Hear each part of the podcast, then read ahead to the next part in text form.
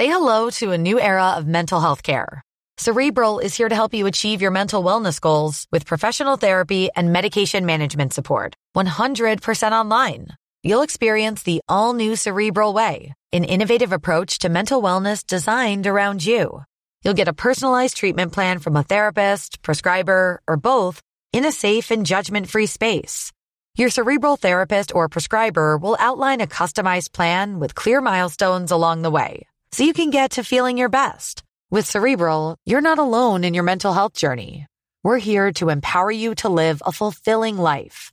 So take that first step towards a brighter future and sign up today at cerebral.com slash podcast and use code ACasts to get 15% off your first month. Offer only valid on monthly plans. Other exclusions may apply. Offer ends July 31st, 2024. See site for details. Botox Cosmetic, onabotulinumtoxinA, FDA approved for over 20 years. So talk to your specialist to see if Botox Cosmetic is right for you. For full prescribing information, including boxed warning, visit BotoxCosmetic.com or call 877-351-0300. Remember to ask for Botox Cosmetic by name.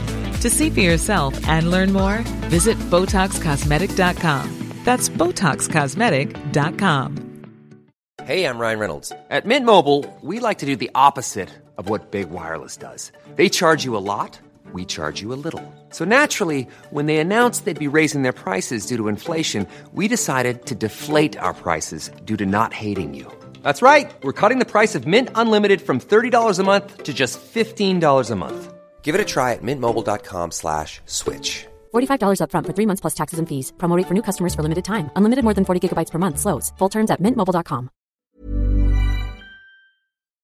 The Intercooler podcast is sponsored by JBR Capital, one of the UK's leading car finance specialists.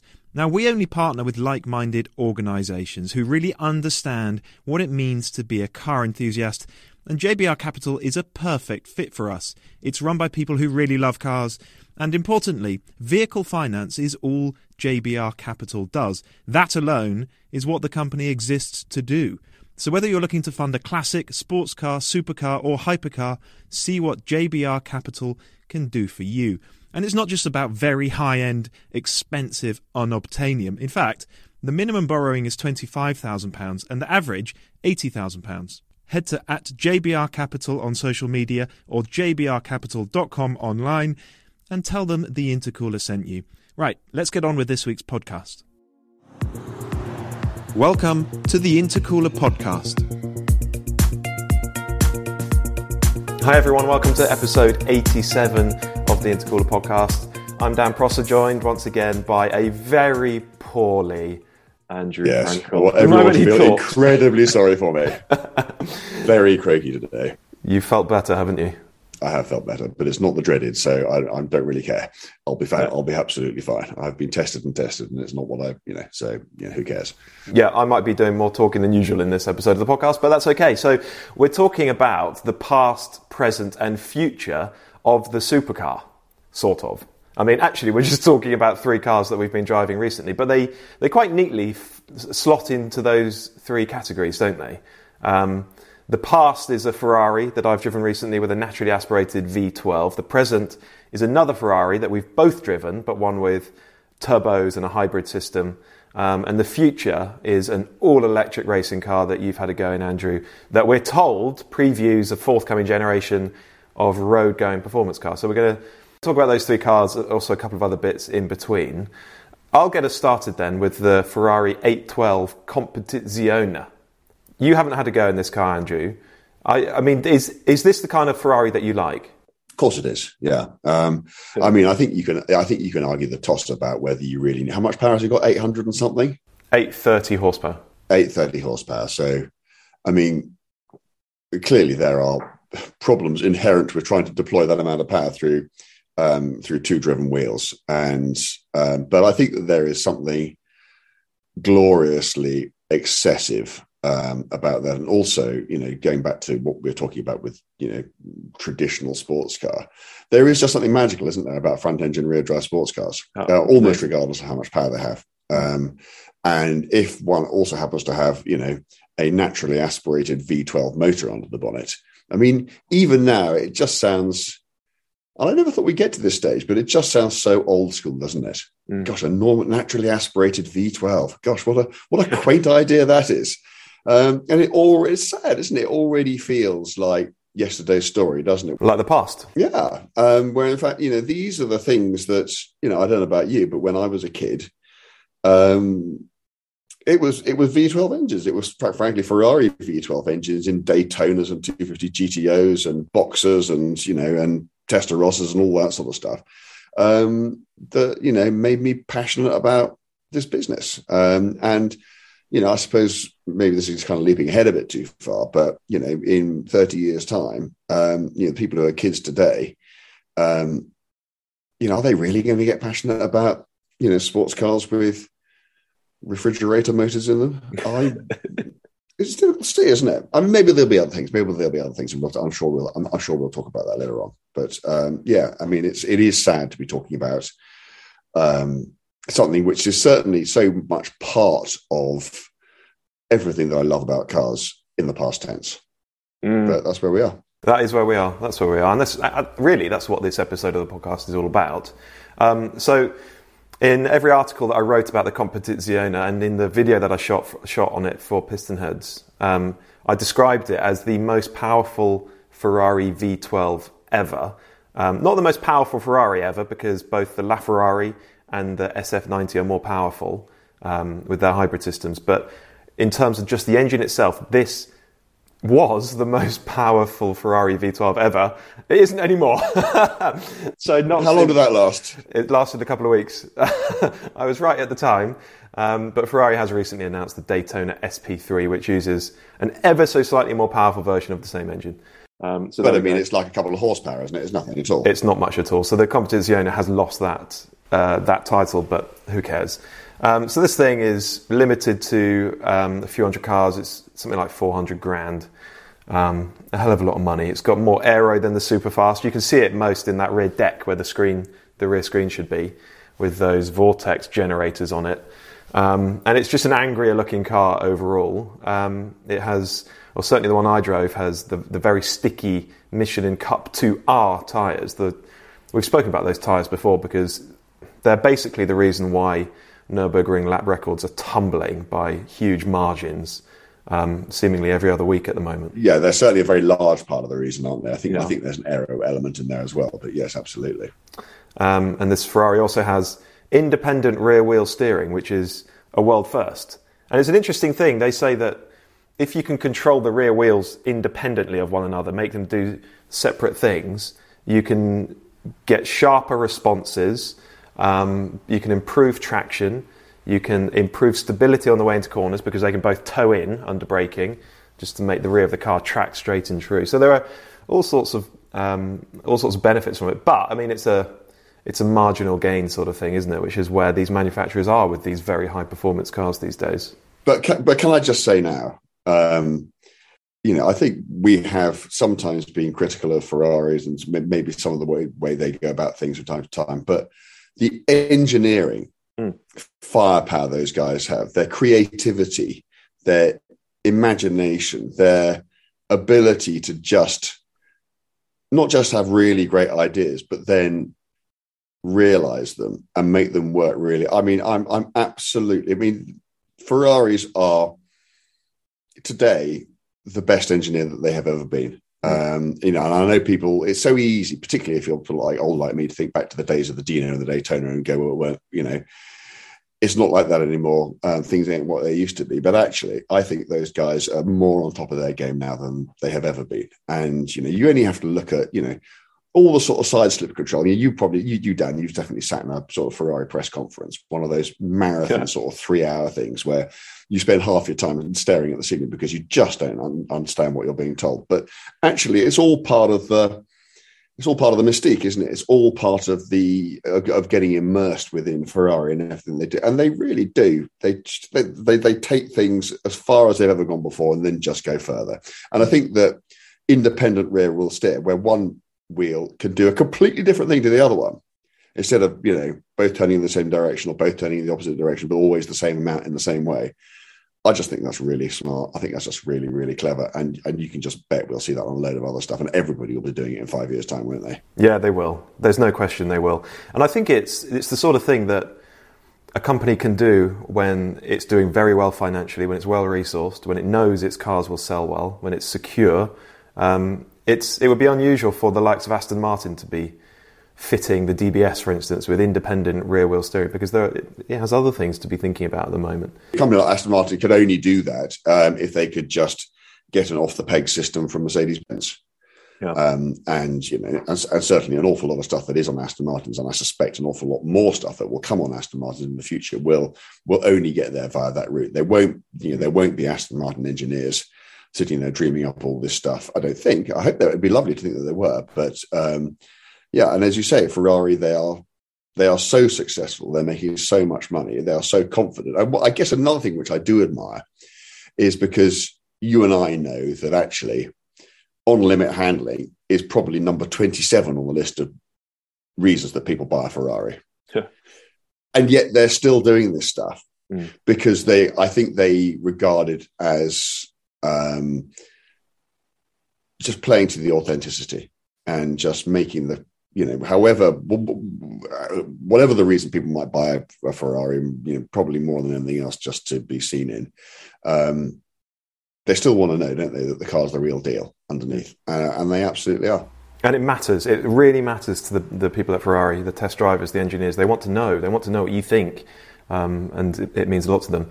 And the yeah, the simple fact of the matter is the competizione is sensational to drive. I have to be upfront and honest and say I've only because of the way of these Ferrari launch events, I've only done six or seven quick laps at most of a relatively short circuit. I haven't driven it on the road, and I've only driven it on the track where the thing was developed. So presumably it's going to be pretty good there. Um, even so, I just thought it was absolutely sensational. So, I mean, the engine, the even the superfast engine is a stunning thing. This one goes 500 RPM higher to nine and a half thousand at the top end. It's it's just an incredible Ferrari engine. The the drama, the intensity of the way the power is delivered, um, the sound it makes, the how it lights up right at the top end and just keeps pulling. With, it doesn't fade. It doesn't wilt at all. It's it's such a stirring thing, and you at no point do you think, oh, but if it had turbos, or oh, if it had a hybrid system, just don't miss that stuff. Just, just, just talk to me a little bit about. Um, I'm particularly interested in this car um, because its predecessor um, in yeah. these sort of you know limited edition um, top end you know V12 supercar things was obviously the F12 TDF. Um, which was one scary car. I've heard. And, and uh, oh, oh, my! I mean, I, I, can remember driving. I actually drove it in the UK uh, in January at like sort of one degree. And and honestly, I I regard getting that car across a Welsh mountain and back in the same number of pieces when I started as one of my greatest achievements in motoring. um, it was so scary. And, and and but when you talk to the guys at Ferrari about it, um, they go, "Yeah, we know." That's how we mm. wanted it to be. We didn't want this to be a car which is just going to sort of deliver it on a plate to you. We wanted this to be a car which was really, really going to challenge the drivers. Now, I'm guessing they've kind of rolled back a bit on that with the competizione. Yeah, they definitely have, and it, they intentionally have. Um, I'm not sure they're admitting that they went too far with the TDF as such, but they, they make it quite clear that they the definitely they definitely intended the TDF to be spiky. I mean, I've been yeah. told that, that they they wanted it to be spiky. They didn't want it to do it just do it all for the driver. And they want the competizione to be very different to that. They want it to fill you with confidence and to feel settled and uh, stable and secure. Um, and honestly, it, if that was their brief, they've absolutely nailed it. And I have, you know, I haven't driven it across, across a cold, wet Welsh mountain roads. So I don't know, maybe it is spiky and difficult in those conditions. And certainly on those very aggressive tyres, it inevitably would be. Um, but in the conditions I drove it, it was it was stunning. The steering. I think I, I, I think you still know. I think I think if it was, I mean, I can remember Harris drove one at uh, a TDF at Ricard in very mm. benign conditions and found it spiky. I think you know, obviously the tires if they're out of their operating window, then that's a whole other world of pain. But yeah. you know, I think spiky cars are spiky cars generally. Yeah, this isn't. It's just not. It's just not spiky. Um, it's st- the steering is measured rather than sort of over light and over quick and over over responsive. It's me- it's still quite quick, quite light, but measured. the grip is huge.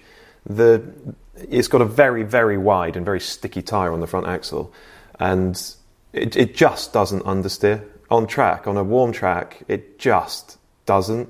I don't know what you have to do to make it push on. Um, so it's just oversteers. No, the stunning thing is that it doesn't do that either. It's the rear just follows the front, and I think probably it's how balanced the car is, but also the, the independent rear wheel steering is just helping the rear end follow the front. And actually, it doesn't want to oversteer, so you can really fling it into a corner. The front end will bite because it's got so much grip, but you know that the rear end is going to be right there with you, and it's not going to get lively. You're not going to have to cr- catch it with a bit of corrective lock at all. It's just going to dig in. It's just going to bite and follow you around, um, which is it's an extraordinary thing to feel, and it just means that you're not put on edge and it, you're flooded with confidence because you know this car's on your side. It's not looking for an opportunity to snap and to bite you. It's just with you the whole time. Um, however, these modern Ferraris, all modern Ferraris, are very, very sort of progressive when you start toying with them a little bit on the power away from a corner. Um, it's you can you can just slide it out of the hairpin at at Fiorano, the bottom hairpin, um, and it's it's brilliant. It's easy. It's progressive. It's quite benign. Um, so you've got this thing with astonishing grip, incredible balance, but when you want it to be, it's also quite playful. Um, the telling thing for me was that after, and this is a fairly high concept way of describing a car, but after a few laps, I just felt like I was sitting right in the middle of the car rather than over to one side. And actually, I felt like I wasn't driving around a circuit, but I was guiding the car down a toboggan run, the Cresta run or something, just because it was so locked onto its line. It's as though it couldn't go anywhere else. Um, and you only feel that in a beautifully resolved car, one that you do. fills you with confidence. It's, it's an extraordinary, extraordinary thing. and it's all just set off by that wonderful engine um, that just, just makes you grin ear to ear.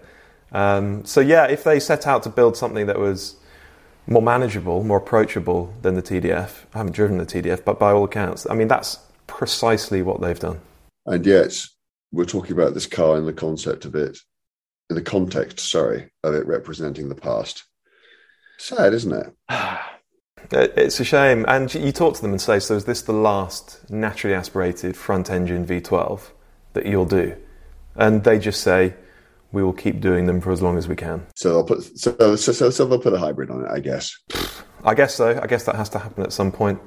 Um, they're, they're, you know, they're keeping their cards very close to their chest. They're not telling us a thing at the moment. But yeah, um, well, while we're on the topic of Ferrari, and before we get get on to the car that represents the present in this episode of the podcast, which is the SF90 Assetto Fiorano, um, I think we should talk about Fiorano itself, and also there's a film that you've watched that you want to discuss. Um, Fiorano itself, though I mean, it's just such a such a cool place to go and visit. We have discussed this a little bit on the podcast before, but it's so evocative. And the moment you go through that tunnel, you just think, "Wow!" All the people who have dri- have walked or driven through this tunnel before, and you're just flooded with the sense of history, aren't you? And you see Enzo's place, and it's just so cool.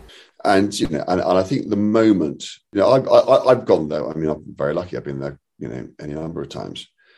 Um, but it's never normal.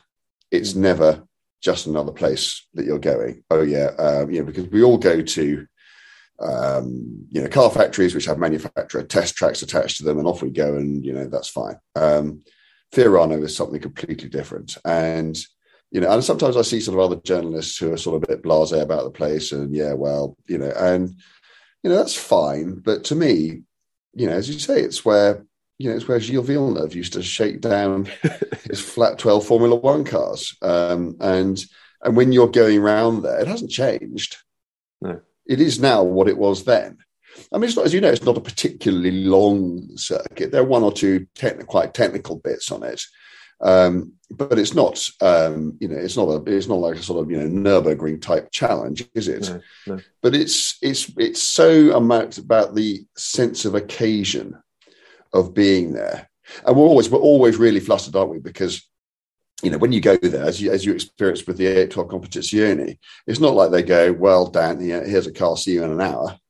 It's like, "Okay, Dan, here's a car. Uh, you can have Rafa, um, mm-hmm. Raffaele Di Simone, brilliant test driver. It's one of my favourite people. Anyway, you know, you can have a couple of laps of Rafa driving it, um, and then you've got like an out, three laps, and in, and that's it. Mm. And that's what you've gone to Italy for. Mm. Um, and so it's so difficult, isn't it? You sort of get out there on the track, and you know this might be as it was with your in your case with the competizione, the only time you're going to drive the car, and you've got to do your entire job in less than ten minutes, which is ridiculous.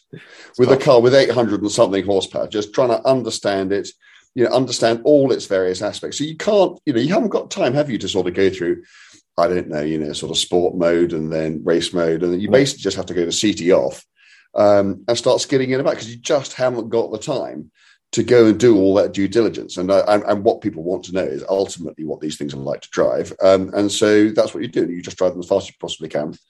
Come back in, you know, eight minutes later, somewhat breathless, quite glad not to have been an idiot of yourself in front of everybody watching, and that's it. And yet you've been out there skidding around Fiorano, and I think you know, I just feel so you know, this this sounds like, doesn't it, that we're sort of in Ferrari's thrall. We're not at all. Um, and you know, and, and, I'm sure we won't be saying entirely complimentary things about the SF90, but it is just a special place, isn't it, when you go there? And I'm, I'm and I make no apology for that. Mm. I'm not saying anything about the products that you drive there, but the place itself, Fiorano, is just a very, very special place. I agree with every word. agree with every word. Um, I, so I stepped out of the competizione just a buzz, just coursing with adrenaline, so so thrilled by it all, which I think says a lot about the car, um, and reflects interestingly on another Ferrari that we'll talk about. But anyway, before we get on to the SF90, let's talk about Ferrari Race to Immortality, a, um, a film that you've been watching. Yeah, so I'm I'm ashamed that I haven't seen this before. It came out in 2017. Uh, I was actually put onto it by our friend Marino Franchitti, um, who did a lot of the driving for it. And you can believe I hadn't seen it, um, but I hadn't. Um, and um, yeah, because I was feeling grim, um, feeling sorry for myself, I just sat down and uh, and watched it. I think you can rent it for a couple of quid on Amazon. Um, and basically, it's a it's a documentary. there is some modern stuff that's been shot for it, but just to sort of add to the drama of it. But basically, it's it's a documentary about five Ferrari racing drivers. So there's Eugenio Castellotti, Luigi Musso, um, Marquis von de Portago, Peter Collins, and Mike Hawthorn, all of whom who raced for Ferrari between 1956 and 1958, all of whom died. Um, and that in itself is a pretty sobering. Now, Mike Hawthorn didn't die in a Ferrari, but the others did. Um, and the kind of the, the fundamental question, I guess, the documentary asks is: Was this just shocking bad luck, or was it the result of this thing that we've spoken about before of Ferrari, Enzo Ferrari, pushing his drivers, setting them off against each other, um, and accepting the consequences of that. Um, and it is one of those questions to which there is no specific answer. I mean, I think certainly the consensus is that Enzo did everything he could to encourage competition between his drivers.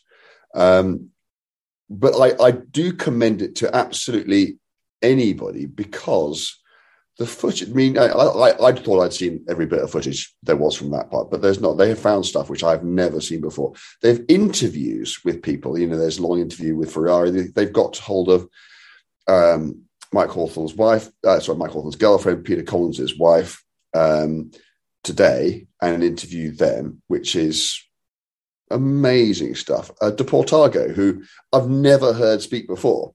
I thought, you know, because he was a sort of quintessentially a, a cat, Italian cat, um, he'd speak like a quintessentially Italian cat. He doesn't. He sounds he sounds like he's an American. Um, and to hear him saying, um, "Oh, it's just it's, it's, heartbreaking," to him to say, "I just know it's not going to happen to me." You know, when it happens to other people, I'll think they made a mistake, they were unlucky, whatever. I just know it's not going to happen to me and then he heads off in the 1957 Mille um, and he kills. Well, he doesn't. He doesn't. He has a puncture. It just happens, um, and he's dead, and his co-driver's dead, and I think there are nine spectators dead, five of whom are children. Um, and it's you know it's a it's a very sobering watch. It's a very sad watch. It's a very informative watch. Um, but it's yeah, I was just I was so moved by seeing the sights and sounds. There's so much stuff that I haven't seen before. Um, so yeah, I mean, there's not much more to say about it than that. Um, but you know, if you think about it, all those drivers in such a short period of time. Um, they've got a, they've, got an interview. I mean, I don't even know how he did it because Peter Collins and Mike Hawthorn were literally best friends. I mean, you know, they were the bestest buddies um, you could possibly imagine two people ever being. And they're interviewing Hawthorn, you know, just after Peter Collins has died and saying, you know, Hawthorn was following Collins when he had his accident. Um, and saying, "Well, what happened? What did you see? Um, you know, what kind of friend was he to you?" And this poor sod, who himself was very, very sick with a kidney disease, which probably would have ensured he didn't have a very long life anyway, is just sitting there, and you can see he's just completely ruined by this, wow. and it's you know, it's uh, it's it's very, very powerful. It's very, very moving, um, and very, very thought provoking. I think it's probably the best insight I've seen into the peril of racing in that era. Um, and you know, the other thing I would say is, you know, these guys didn't die because Ferrari made flimsy cars that folded up around you. Uh, it absolutely didn't. Um, there's some question mark over Castellotti's accident. Um, Musso made a mistake. Uh, De Portago had a puncture.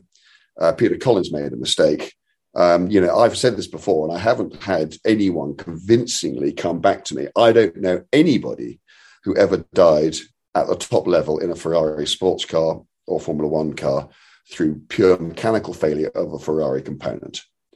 Now, I'm not saying it hasn't happened, I just don't know that. So it's not like it was sort of Lotus, where Colin Chapman built cars as light and flimsy as humanly possible and accepted that there were breakages and there could be some consequences from that. And yet they still died. It's yeah, it's it's it's very, very thought provoking stuff. Um, so yeah, Ferrari race to immortality. I would, uh, I, you know, um, I mean, it's not, it's not an easy watch at times, um, but it's definitely something. You know, I think the sort of people who listen to this should would, would appreciate going and seeing. Okay, sounds like it is one to one to add to my list. Ferrari race to, to immortality, and it's on Amazon. You said, didn't you?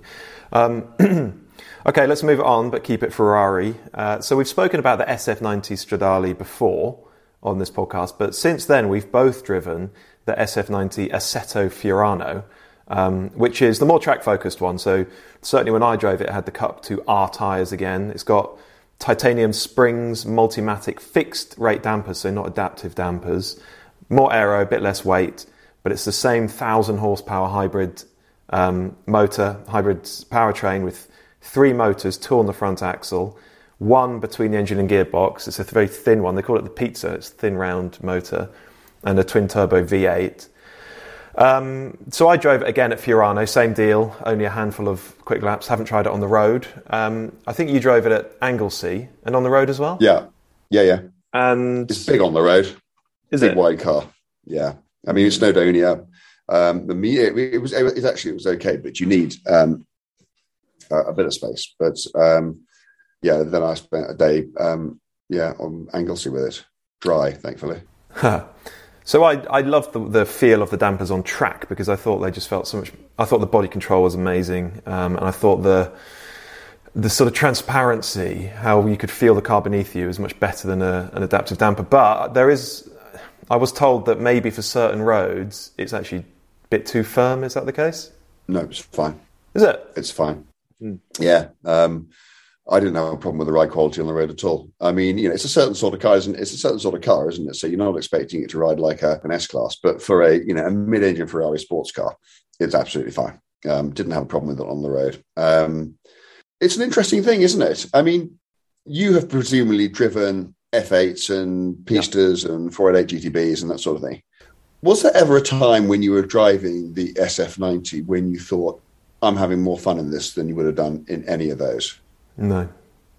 No. I th- no. I thought it was astonishingly capable, um, technically very very competent. But I kept thinking when I was driving this car around Fiorano, I kept thinking, no Ferrari road car has ever gone around this place faster officially. Um, it's quicker than a La- it's quicker than the 812, quicker than a LaFerrari. Um, it would be a different a different matter, at a faster circuit like Spa or Monza. They've told me this. But at a circuit like Fiorano, where there's lots of traction zones, this car is quicker than a LaFerrari know, because it's got that driven front axle. Um, it just gets out of corners like nothing else.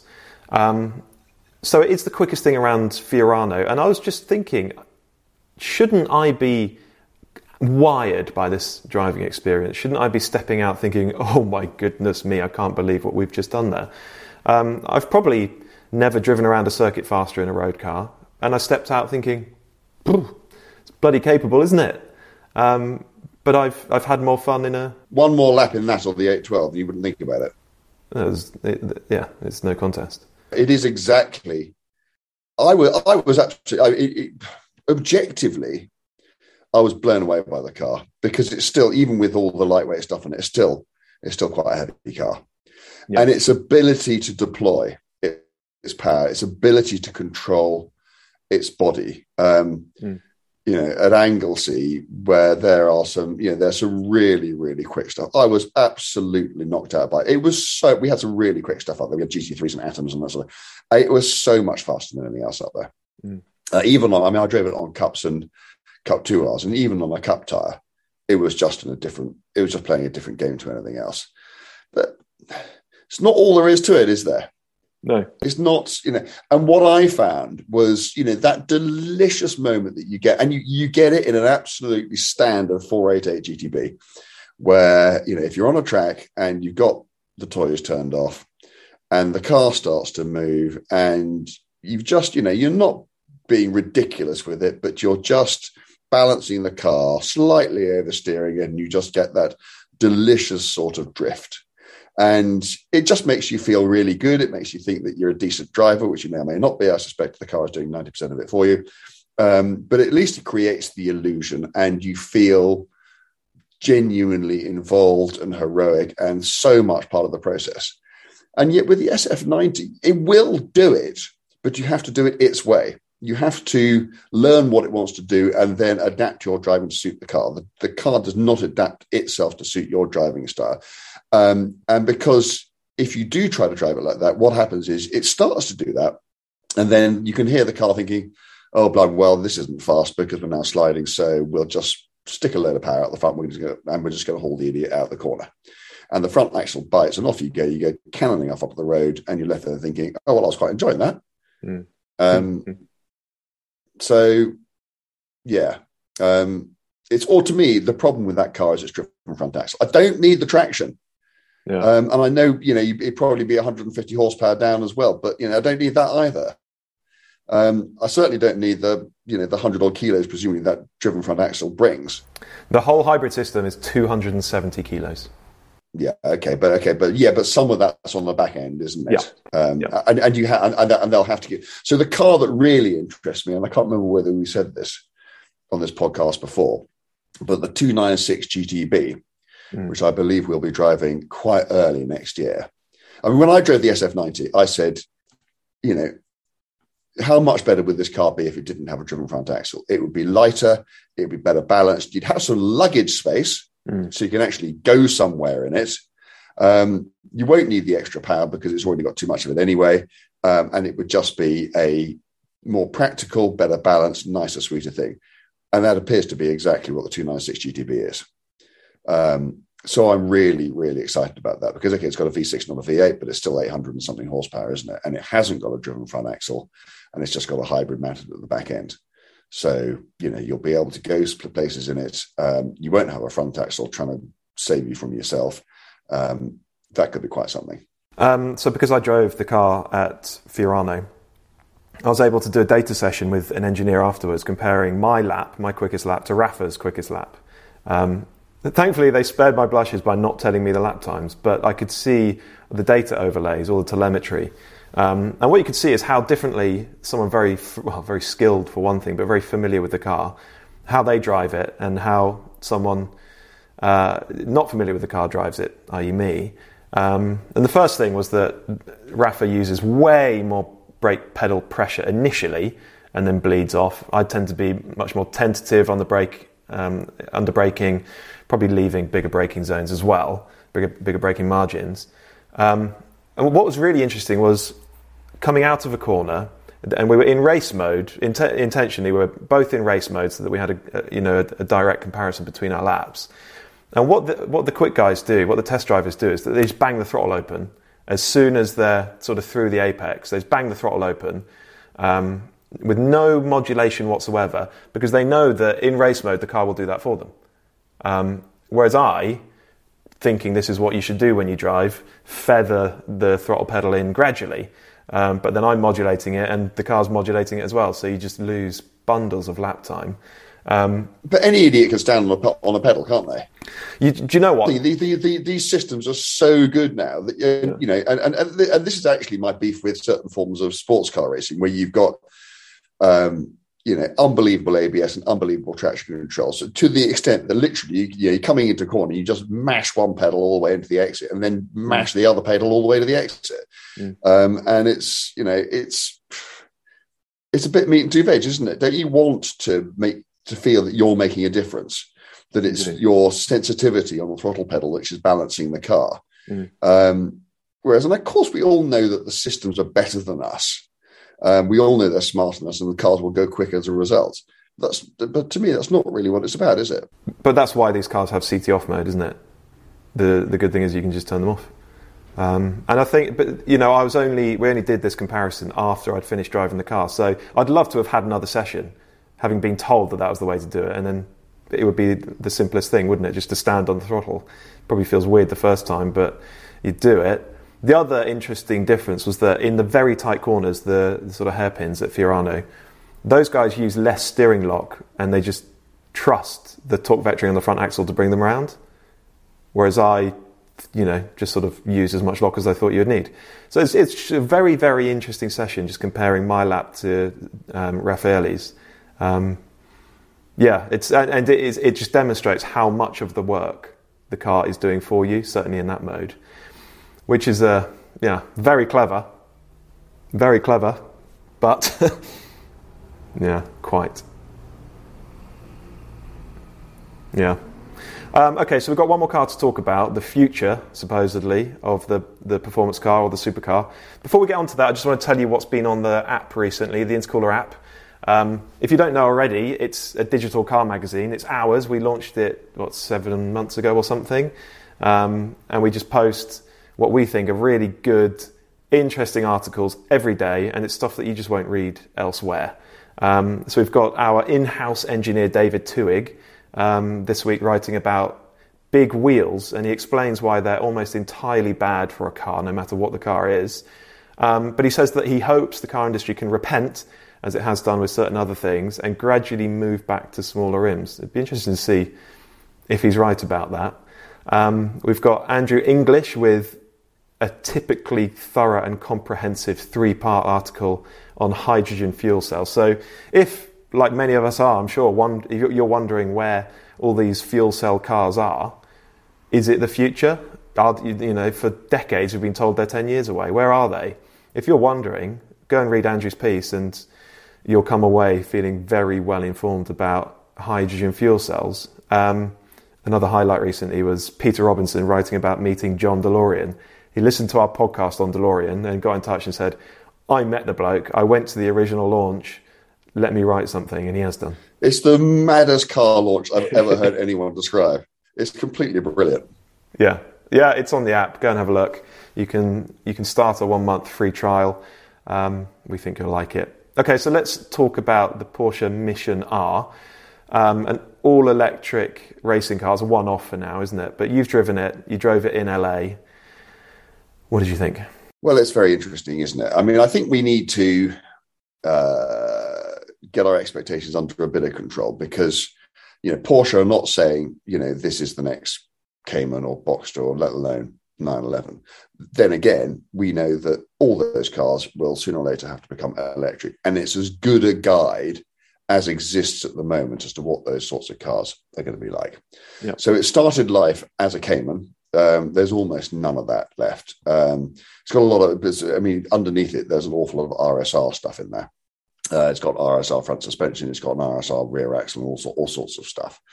Um, and obviously, and it's electric. And this is what Porsche does say is it's Porsche's vision of the sort of the future of that kind of motorsport, which is why uh, it's a racing car. And the other, the most important thing to say about it is Porsche doesn't do these sort of concept cars on a whim. It doesn't do concept cars because oh we haven't got anything to show at the LA show this year. We better knock up a concept car. Porsche just don't do that. You know, you look at the last Mission concept car, the Mission E that turned into the Taycan. And if you look at a Mission E and you look at a Taycan, they're basically the same car.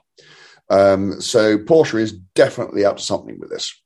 Um, so um, I drove it. they have a, a, Porsche Experience Center uh, just, where is it? I think it's just north of Los Angeles. Um, it's quite a tight, twisting technical track, but quite challenging. Um, I'm only allowed to admit in public to having driven it at uh, 100 kilometers per hour because if they'd let me drive it much, much faster than that, I wouldn't be allowed to say so. So I'll leave you to figure that one out for yourself. um, because because Porsche has to be seen to be behaving itself. Um, whether it actually is or not is is, is another conversation. Um, but it's you know this is a prototype electric. I mean, one of the interesting things was I had a 45 minute Zoom call uh, with the engineers before I even got on the plane to America, and the entire Zoom call was just about what happens when it go, if if something goes wrong. They're so worried about this thing. Um, not that anything did go wrong, not that I thought for the moment, but the consequences because it's got 900 volts running through the middle of it um, could be quite could be quite severe. So I was told there were certain circumstances in which I should just um, go back to the pits, another set of circumstances where I should stop the car, but under no circumstances try to get out of it. And then another set of circumstances where actually things were so bad you had to get out of it, at which stage you had to do this thing called a KERS leap, which is basically you have to get out of the car without touching the ground. Well, you can't, you can touch the ground or you can touch the car, but you absolutely can't touch them both at the same time. So, you know, I'm six foot four in my mid 50s, and the idea of somehow funneling myself out through the exit, yet not, and then sort of doing a sort of swallow dive off the back of the car, not coming into contact with the ground until I was up really just ridiculous. So I just kind of presumed that Porsche built their cars well enough not to require that kind of a, and uh, sure enough, so they did. Um, so yeah, so I drove it and it's got a thousand, there's 1100 horsepower in quality mode. I was only allowed to drive it in race mode, which is 640 horsepower, I think. Um, so still quite rapid, 1500 kilo car, which is not that. I mean, it, it, it is heavier than, you know, uh, a bit heavier than, say, a GT3 car. Its lap time is uh, very similar to a Carrera Cup car. Uh, so that's the sort of level of performance we're talking about. And you know, I have been quite sniffy about. I mean, I've come on this podcast and and and on uh, TI and elsewhere. I've often said that you know the question I keep on asking engineers, to which I've yet to hear a convincing response, is how do you make an electric sports car? Mm. And so I was really, really interested to drive this thing. Um, and what I found was that it was completely involving. I got to the point where I really didn't mind the fact that it didn't have a gearbox. I kind of got over the fact that it didn't make a wonderful noise because because you didn't have to manage a torque curve because it's just all there all the time and you didn't have to think about which gear you were in that provided more brain processing space for you to concentrate on you know nailing your braking points getting the car turned in um, managing the car on the limit and so on and so forth um, so I actually really, really appreciated that. Um, and as a racing car, I thought that was there was there, there, there's a future there. Maybe not for a spectator because mm. it's not going to sound great, but as someone to drive, um, yes, I suppose it would have been nice to be able to sort of bang it through the gears and everything else. Um, but I didn't find I missed all those elements anything like as much as I thought that I would. However, there's a big difference between driving around a test track as fast as you car, as fast as you can, in a slicks and wings racing car where you're just trying to go as fast as you possibly can, and taking a sports car for a nice drive in the country. Yeah, uh-huh. it's a completely different thing. And if you're just taking a sports car for a nice drive in the country, all those things which surprised me by how little they bothered me I think they're going to bother me all over again. I think I'm still going to want a lovely sounding engine. I think I'm still going to want to change gear. Um, and so to me, all those questions remain unanswered. Um, you know, the Mission R was an incredible, given it's a one off, it's worth 8 million euros, this thing. Um, you? I can't imagine why they even let me in it, but they did. Um, and for what it is and for what it's trying to do, which is to shine some kind of light on the future of sports car racing. And I suspect, and I don't absolutely don't know this, but my guess is that they will do a sort of like a Carrera Cup, a one make race series, mm.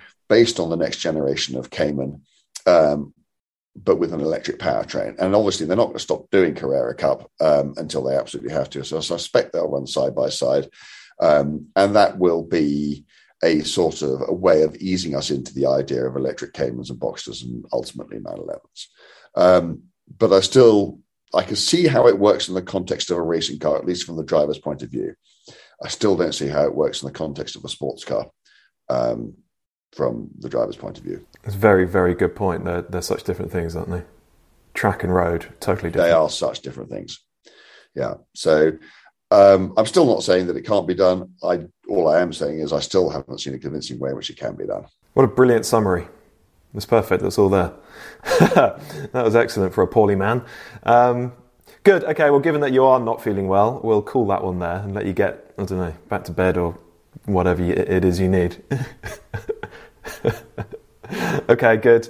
Um, okay, well, I'll, it just leaves me to say thank you again to JBR Capital, um, as I said at the beginning, one of the UK's leading car finance providers.